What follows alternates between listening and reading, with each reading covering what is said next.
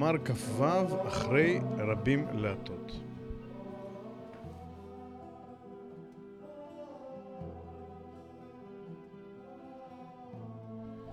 שלום רב חברים יקרים, שוב איתכם אה, יהודה גלעד. אנחנו לומדים מספר מאמרי הסולם, מאמרים חשובים מאוד בהשקפה יהודית ונשמת היהדות שכתב עבורנו בעל הסולם לפני כ-90 שנה. אני מקליט את הדברים האלה כדי שתוכלו לשמוע אותם בכל מקום שאתם נמצאים, בשמע, לראות אותם בווידאו, כדי שתוכלו להכיר אותם, לקבל, לטעום מהם. בעזרת השם שכולנו נתעורר לעבודה פנימית שמוטלת עלינו, נתחזק בתורת הפנימיות למען גאולת עם ישראל. היום אנחנו לומדים מאמר כ"ו, מאמר שנקרא אחרי רבים להטות, מאמר קצר וחשוב מאוד, שמסביר לנו עוד עניינים בצורת ההשגחה. המאמר הזה עונה לנו על uh, השאלה מה זה אומר אחרי רבים להטות ואיך בכלל מסתדר החוק הזה. בעל הסולם שואל ועונה. אני רואה שהמאמר הזה מחולק לשני חלקים כאלה, קטנים, ואנחנו כבר מתחילים. אז ככה, כותרת פנימית לחלק הראשון היא הצלחת הגופין היא אמת המידה של שלמות החוכמה. יחיד ורבים, הלכה כרבים. ככה כתוב בברכות ט'. וצריך להבין היסוד של הסכמה זו, שזה היה מתאים אם רוב המציאות היו תמיד החכמים והצדיקים. מה שאין כן, שהוא במציאות ממש להפך, שהחכמים והצדיקים יחידים המה, וכל הפרא ביותר גדל ומפריע ומרבי ביותר, ואם כך, החוק הזה חותם את העולם ומעכבו מן ההתפתחות קדימה. ואם היה החוק הזה רק הסכמה בלבד, היה אפשר לומר שנברא מתוך הכרח לשלום האנושי. אולם הוא נברא מגילוי אלוקותו יתברך. כי כן כתוב בתורתנו הקדושה. איפה זה כתוב? כתוב בתורה בשמות, כ"ג, אחרי רבים להטות. והגם שהתורה עוסקת רק בחוכמי בית דין ולא בהמונים, עם כל זה, גם בעולם החוכמה בעצמו נמצאים חכמים הנשגבים בעמיעוט תמיד, והחכמים הקטנים בהרוב. אולם, האמת היא, אשר ההצלחה הגופנית עם ההצלחה הרוחנית עולים בד בבד. באופן שהאמת הגמורה היא ההצלחה המוחלטת לגופים. ולפיכך, לא מסר השם יתברך הנהגת העולם אל חכמי הדורות, כי אז היו רוצים להשוות בני העולם דוגמתם, כלומר, בהצלחה רוחנית בלבד, מבלי להשגיח כלל על הגופים. כטבע החכמים שעובדים לחוכמתם במסירות, במסירת הגוף מתוך כל העינויים הקשים והמרים, אשר למנהג הזה לא יוכשרו זולת יחידי סגולה, שבדור ולא רבים. ואם כך, היו מקלקלים את היישוב והתפתחותו. ולפיכך הורונו התורה הלכה כרבים. וזה בטוחה אשר הרבים לא ימסרו את גופם בשביל השגת האידיאלים.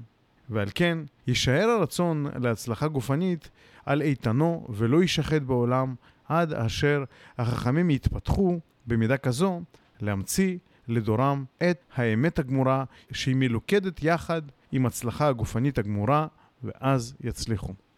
אז זה החלק הראשון של המאמר, קראתי אותו בשלמותו, לא להפסיק את הרצף של היגיון של בעל הסולם, ובואו נעבור דבר דבר ונפרק את הדברים. אז קודם כל אנחנו רוצים להבין את השאלה שיש פה. וכבר אמרנו כשהתחלנו את הסדרה הזאת, שאחד הדברים החשובים לנו ביותר זה להבין את השאלות של בעל הסולם, לא לקפוץ עם התשובות. שיכול להיות שאנחנו חושבים שיש לנו, להבין את השאלות. אז הוא אומר, צריך להבין את היסוד של ההסכמה הזו. אחרי רבים להטות. מה, הרוב קובע? באמת? ונראה לכל בן אדם עם היגיון סביר, שזה אה, חוק מוזר. והוא אומר לנו בעל הסולם, זה היה מתאים אם המציאות הייתה מסודרת בכזאת, אה, בכזאת צורה, שהרוב תמיד היו החכמים והמפותחים. אבל הוא אומר שאנחנו רואים במציאות שזה בדיוק ההפך, שהמפותחים והחכמים הם תמיד בהכרח המיעוט. והדבר ברור, כן? ודווקא הפרועים ביותר הם אלה שמתרבים וגדלים אה, אה, ביותר. דהיינו, מי שמתרבה ביותר זה דווקא פחות מפותחים. אנחנו גם רואים את זה בטבע, ואם כך הדבר, וזה מה המציאות שאנחנו רואים, אומר, החוק הזה הוא חותם את העולם ומעכב אותו מההתפתחות. דהיינו, אם אנחנו נלך אחרי הרוב הבלתי מפותח, שהרוב הוא בלתי מפותח בהגדרה, שהרוב הוא בלתי מפותח, כפי שאנחנו מוצאים בטבע, אז העולם אה, יתעכב בהתפתחות שלו. כי עדיף ללכת אחרי יחיד שהוא יותר מפותח, ושהרוב הבלתי מפותח ילך אחרי היחיד היותר מפותח. זה ההיגיון. ממשיך ומקשה. הוא אומר, אפשר להגיד שהחוק הזה הוא רק איזושהי הסכמה אה, אנושית כדי שיהיה שלום בעולם. להגיד, בסדר, מה שמתאים לרוב ככה אנחנו נעשה כדי שלא יהיה פה בלאגן וקטטות. אבל, אומר בעל הסולם, לא כך הדבר. אנחנו רואים שהחוק הזה הוא בא לנו בהתגלות אלוקית. אנחנו רואים את זה שזה כתוב בתורה. דהיינו, אה, אנחנו מקבלים את הציווי הזה ממקום מאוד מאוד גבוה, ולכן צריך להבין מה ההיגיון הגבוה, הרוחני, של החוק הזה. כי הוא, כמקורו, לא בהסכמה אנושית בלבד. יותר מזה, אומר, בסדר, אתה מקבל את זה כציווי בתורה, ובעולם לימוד התורה, מי שלומד את התורה זה אנשים חכמים, ושם אם רוב חכמים מסכימים על דבר מסוים, אז אפשר ללכת אחרי הרוב. הוא אומר, לא כך הדבר. כי גם בעולם החוכמה, המפותחים ביותר הם המעטים, והחכמים הקטנים, כפי שמכנה אותם פה, הם הרוב. אנחנו רואים את אותו חוק הטבעי חוזר, שהבלתי מפותחים הם הרוב, והמפותחים ביותר הם לעולם המיעוט. ממשיכים ושואלים. ועכשיו בעל הסולם רומז לנו על הפתרון של החידה הזאת. אומר שהאמת מחייבת הצלחה מוחלטת לגופים. מה זה גופים? גופים, ניתן לפרש את זה פה כפרטיות או רצונות uh, פרטיים שיש במציאות. לפיכך, לא מסר השם יתברך הנהגת העולם אל חכמי הדורות. למה? כי רוצה בהצלחת הגופים, בהצלחת הרצונות הפרטיים האלה, שהפרטיות תבוא לידי ביטוי. למה לא מסר אותה לחכמים? כי אם היה מוסר אותה לחכמים, היו רוצים שכולם יהיו כמוהם, וידוע שאותם החכמים המיוחדים שרוצים לתפוס אמיתות מופשטות, הם uh, מוכנים למסור את הגוף שלהם, מוכנים לוותר על uh, כל מיני רצונות של אכילה, שתייה, מנוחה, לא יודע, מוכנים לוותר, אנחנו רואים uh, בנוצרות uh, כמורה, הם מוותרים על חיי משפחה וכולי. אומר, אם היה נותן את האמת הזאת לחכמים, אז היו משווים את כל העולם כמוהם, והיינו מקלקלים את העולם. קורה פה, מקלקלים את היישוב והתפתחותו. ההתפתחות היא כוללת התפתחות של הגופים, התפתחות של הרצונות הפרטיים. לפיכך הורונו התורה הלכה כרבים. וזה בטוח שצורה כזאת של עבודה, הלכה כרבים, היא תשמור על הרצון, הרצונות הגופניים, כי הרבים, הבלתי מפותחים, תמיד ירצו לשמור את, ה, אה, את הרצונות הבסיסיים שלהם, לשמור עליהם ולקיים אותם. אה, ולכן סמכו עליהם ונתנו להם את האחריות, הכוונה לרבים, לרוב, אה, שההלכה תהיה הלכה כרבים. לפיכך הורונו בתורה הלכה כרבים. ומה זה, למה ככה? הוא אומר, זה בטוח אשר הרבים לא ימסרו את גופם בשביל השגת אידיאלים. אוקיי? עוד חוק שאנחנו לומדים. אומר הרבים, הבלתי מפותחים, שזה גם הרצונות הרבים שיש בתוכנו, הרוב ולא יחיד, הם לא מוכנים uh, לוותר uh, על עצמם uh, בשביל איזשהו אידיאל שמחוץ להם, בשביל דבר יותר גדול. הרצון הפרטי שלנו באופן טבעי רוצה את עצמו, ובשביל עצמו. ועל כן, מכיוון שהלכה כרבים, יישאר הרצון להצלחה גופנית על איתנו ולא יישחט בעולם. כי צריך את זה, צריך את זה למציאות שבה אפשר יהיה להשתמש ברצון הגדול ביותר שלנו כדי לקבל את ההטבה מהבורא יתברך, הטבה שלמה, אה, לפי מחשבת הבריאה. זה יקרה עד אשר החכמים יתפתחו במידה כזאת שיוכלו להמציא לדורם, לאותו דור אה, שלהם, ש, שבא, שיבוא לבטא את ה... אה, יבוא להשיג את ההצלחה הגופנית שלו. האמת הגמורה, שהיא מלוכדת יחד עם ההצלחה הגופנית הגמורה, ואז יצליחו. דהיינו שהחוכמה וחיבור לאידיאלים צריך לבוא בד בבד להצלחה הגופנית, כפי שקורא לה פה, וזה אומר שכל יחיד או כל uh, אחד מהרבים, גם הבלתי מפותחים, שבסך הכל מבינים דברים בסיסיים מאוד בחיים, כצרכים שלהם, יוכלו לראות שזה טוב להם גם uh, ברמה הפרטית להביא את הכישרונות, הרצונות הגופניים שלהם להצלחת האידיאלים, והצלחת האידיאלים תביא להם גם להצלחת הרצונות הפרטיים שלהם. וכבר דיברנו על העניין. עכשיו בחלק השני של המאמר. שיטה הסוציאלית בחלוקת הרווחים בשווה. אין לי תמונה להראות עליה שיש לה הנאה בחיים, דהיינו בחשבון מדויק, במספרים, בהעונג מול הייסורים, שיישאר למי עודף של מה מהנעת החיים על ייסורי החיים, ואדרבה. מבחינה פסיכולוגית נמצא שבריאת הגוף מיוסדת על תענוג וייסורים, במידה מסוימת, אשר ההשגחה שומרת על בעל חי שלא יקלקל את המזג, כמו ששומרתו שלא יקלקל את קיומו. אולם, אין כאן המקום להתפלסף, ונחזיק את הדבר כתפיסת ההמון, שכל מי שיש לו הרבה כסף והון, הוא המבורך בעולם. עם כל זה, כמה מבורכים כגון אלו נמצאים בחברה? לכל היותר יעלו במספרם, יעלו למספר 10% מהחברה.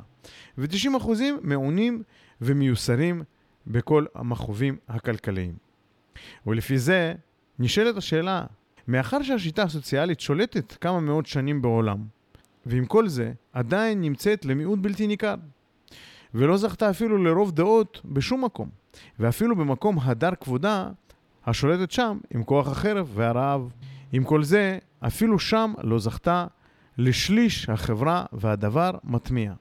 בעל הסולם אומר, תראה, אין לי תמונה מדויקת להראות לך כמה תענוגות אתה מקבל ביחס לכמה איסורים אתה סובל. אפשר להתחיל להגיד, בסדר, אבל בשביל מישהו זה איסורים, אה, ובשביל מישהו אותו דבר הוא תענוג וכולי. בוא נלך למשהו הרבה יותר פשוט, כי אני לא רוצה להתפלסף יותר מדי, כדי להוכיח את הנקודה שלי. הוא אומר, בוא נגיד שהעושר מקובל בהמון כאמת המידה של ברכה. בן אדם, יש לו ברכה, יש לו כסף, הוא מסודר. הוא אומר, בסדר, בוא נראה. כמה עשירים כאלה מבורכים יש בעולם? אחוז קטן מאוד. עשרה אחוז לכל היותר, אומר פה בעל הסולם. אז אומר, אם ככה העניין, אז למה לא משתמשים בשיטה סוציאלית, הוא קורא לזה, קורא לזה, כנראה מדובר בסוציאליזם, שבו מחלקים את הרווחים שווה בשווה. הוא אומר, אם 90% מהאנשים סובלים ממחסור של הון, למה לא בונים סדר של uh, סוציאליזם, שהרווחים מחולקים שווה בשווה? אומר, הדבר מטמיע. זאת השאלה. עכשיו, ממשיכים הלאה, לתשובה. אחרי רבים להטות. אולם, הוא הדבר אשר ההשגחה סמכה עצמה על הציבור ביציאה לפנינו את החוק של אחרי רבים להטות. בשעה שדעת האנושית נותנת אשר הרבים הם תמיד הצד הבלתי מפותח של הציבור. והוא משום שלרוב נמצא תמיד ההכרה הכללית של המין האנושי. בסוגריים, כי כל הבדל בין הצומח לבין החי, אשר הצומח יש לו הרגשה כללית לקבלת המועיל ולהרחקת המזיק, ועל כן לא ייכשל מעולם, והולך דרכו בלי שום מכשולים. כי אין לך משגיח יותר טוב מההשגחה הכללית, כמובן. אולם, החי והמדבר יש להם הרגשה פרטית להרחקת המזיקים ולקרבת המועיל, ולפיכך נכשלים לפעמים על דרכם. עם כל זה, יש להם לבעלי החיים הרגשה דמיונית שהיא נבחנת להרגשה כללית, משום שאין להם שום משא ומתן עליה, אלא כמו אינסטינקט. לפיכך, אין המכשול מצוי להם. מה שאין כן האדם, אשר כוח הדמיון שלו הוא גם כן פרטי, ולפיכך הוא חלש ביותר מכל בעלי החיים כלפי המכשולים. וזהו ההכנה השכלית שניתנה בו, כי כל מה שיחסר הכוח המדמה, משלים כוח השכל. ואין חכם כבעל ניסיון. ולפיכך, אם הרגשת כוח המשער של הרוב תקרה במקום אחד, הרי זה נחשב למין השגחה כללית, כמו הצומח. כי החולשה היא מוכנת רק בפרטים של החברה. ולפיכך, דבר זה של אחרי רבים להטות נאמר, נאמר רק בעניינים גופני, בענייני גופניים, כי שם ההשגחה עומדת. מה שאין כן על עסקי רוחניים שאינם נוגעים לקיום הגוף, אלא להתרוממותו, הוא להפך, כי רק אחר יחיד להטות. כי בעניין התפתחות אין הרגשת ההשגחה מתערבת, כי היא מתקנת מאליה מתוך מעשיות וניסיונות. ועל כן, לבעל דעת צריכים שיוכל להשכיל את המעשים כמו שהם. וזהו ודאי אשר הרבים הם הצד הבלתי מפותח ויותר ראויים להשכיל במשפטי השכליים. עד כאן המאמר, בואו נבין את הקטע האחרון, כל הקטע הזה של אחרי רבים להטות. אומר לנו פה דבר נפלא ביותר, אומר, שימו לב, ההשגחה פועלת בצורה כזאת שהכלל של הטבע שהוא מושלם, שהוא דואג לקיום, ואם אתה מחובר לכלל הזה, אתה לא תטעה בקיום שלך. הוא רואה את זה על עולם החי. אומר, בעולם החי, הצמחים אין להם איזושהי יכולת עצמאית לפרש את המציאות שלהם, הם עובדים לפי הצורה הכללית של הצומח. ולכן הם יודעים בדיוק מה מועיל להם ומתקרבים אליו, ומה מזיק להם ומתרחקים ממנו. זה, זה בצומח. אז בחי אומר שיש לו איזושהי הרגשה פרטית. דהיינו, הוא מנותק מאיזשהו דבר כללי, שאם הוא היה מחובר אליו, ממילא היה נשמר, כי ההשגחה הכללית אה, איננה טועה. אז חי יכול להיכשל באופן פרטי, בהתקרבות למועיל והתרחקות מהמזיק. אבל יש מנגנון בעולם החי שקורא לו הרגשה דמיונית, שהיא נבחנת להרגשה כללית. סוג של אה, הרגשה שבוקעת מהכלל של כל עולם החי, ומכוונת אותם להתקרב למועיל ולהתרחק מהמזיק. וזה שומר עליהם. למה זה שומר עליהם? כי אין להם שום שיקול דעת אם לקבל את זה או לא. זה מבחינת המציאות, סוג של אינסטינקט קורא לזה. אצל האדם, גם הדמיון, הוא, אה, יש לו יכולת פרטית. זאת אומרת, בן אדם יכול להשתמש בדמיון שלו בצורות שונות. אז האדם יכול להיכשל ביותר בהתקרבות למועיל והתרחקות מהמזיק, ואנחנו רואים את זה, אנחנו רואים את זה בהרגלי צריכה שלנו, שאנחנו צורכים יותר ממה שאנחנו צריכים, או שאנחנו צורכים דברים שמזיקים לנו, ולא צורכים מספיק דברים שמועילים לנו וכולי. אבל אצל האדם יש גם מנגנון שעוזר להם, מכוון אותם למקום הזה. איזה מנגנון זה? המנגנון הזה, זה, כפי שקורא לו פה, ההכנה השכלית. מה ההכנה השכלית? הוא אומר, מה שיחסר כוח המדמה, משלים כוח השכל. זאת אומרת, אם עכשיו בדמיון שלו נראה לו שהדבר הוא טוב, אבל אם הוא יפעיל את השכל שלו, הוא יבין שהדבר הזה שנדמה לו כטוב, הוא מרגיש לו כטוב, כי יש לו אה, הצמדה מסוימת שהיא כבר אה, מולידה לו הרגשה, כן? כי אתם יכולים להגיד, זה הרגשה, זה לא דמיון, אבל אנחנו אה, מחברים דברים בדמיון. ואז אנחנו צורכים דבר אחד ויכולים להרגיש ממנו הרגשה חיובית או הרגשה שלילית, לפי הפירוש שלנו, בדמיון. אז הוא אומר, במקום הזה, הוא יכול להפעיל את השכל שלו בצורה הגיונית, להבין אם הדבר מזיק או מועיל לו. אז זה ככה שנבין בעניין של ההשגחה. ולפיכך, אומר לנו בעל הסולם, אם הרגשת כוח המשער של הרוב תקרה במקום אחד, הרי זה נחשב למין השגחה כללית כמו צומח. הוא אומר שאם כולם מדמיינים דבר מסוים אחד, אז זה סוג של השגחה, כי זה כאילו מקום כללי שמנהל לכולם את הדמיון. Mm. כמו דברים שאנחנו כולנו מסכימים עליהם, תפיסות שאנחנו מקדמים בעולם, ו, אה, ולכולנו נדמה שככה הדבר, שהירח הוא, לא יודע מה, כסוף, או השמש היא צהובה, כל מיני כאלה דברים. דהיינו, שכל הדברים שאנחנו מקבלים אותם בצורה כללית, שאנחנו מסכימים עליהם, הם סוג של השגחה ששומרת עלינו. וזה בניגוד לזה שאנחנו אומרים, שהרוב הם הבלתי מפותחים. אז פה בעל השלום קושר את זה ממקום אחר, והוא אומר, ההנהגה הכללית יכול לשמור עלינו מהטעויות הפרטיות שלנו. כי היא כותבת פה בסוגריים, כי החולשה היא מוכנת רק בהפרטים של החברה. אוקיי. אז עד כאן, דווקא די ברור לנו מה זה אומר אחרי רבים להטות. אבל, מוסיף, אומר, לפיכך, דבר זה של אחרי רבים להטות נאמר רק בענייני גופניים. כי שם ההשגחה עומדת. שם עובדת ההשגחה, שם היא עומדת, שם היא פועלת בצורה כזאת. מה שאין כן בעסקי הרוחניים שאינם נוגעים לקיום הגוף. דהיינו, כל הדברים האלה שקשורים לקיום הגוף, אחרי רבים להטות. וש... ו... וההשגחה פועלת בעניינים האלה בצורה כזאת. אבל לא כך בעניינים רוחניים. כי עניינים רוחניים פועלים לרומם אותנו מתפיסות הגוף. לעזוב את הגוף, להתרומם מעבר לתפיסות הגוף. ולפיכך, כי רק אחר יחיד להטות בעניינים רוחניים. ואנחנו רואים את זה, אנחנו רואים את זה. אנחנו הלכנו אחרי אברהם אבינו, בניגוד לכל תפיסות העולם דאז, הלכנו אחרי משה רבינו, הלכנו אחרי אה, רבי שמעון בר יוחאי, הלכנו אחרי בעל הסולם. היחידים שרואים את זה, הרמב"ם, הרמח"ל, שאפילו בדורם לא קיבלו אותם, אבל הם הביאו תפיסות מרוממות יותר ממה שהמציאות הייתה מצויה אז. כי בעניין ההתפתחות אין הרגשת ההשגחה מתערבת. דהיינו, השגחה היא מתערבת בעניין הקיום, אבל לא בעניין ההתפתחות. ככה אומר פה.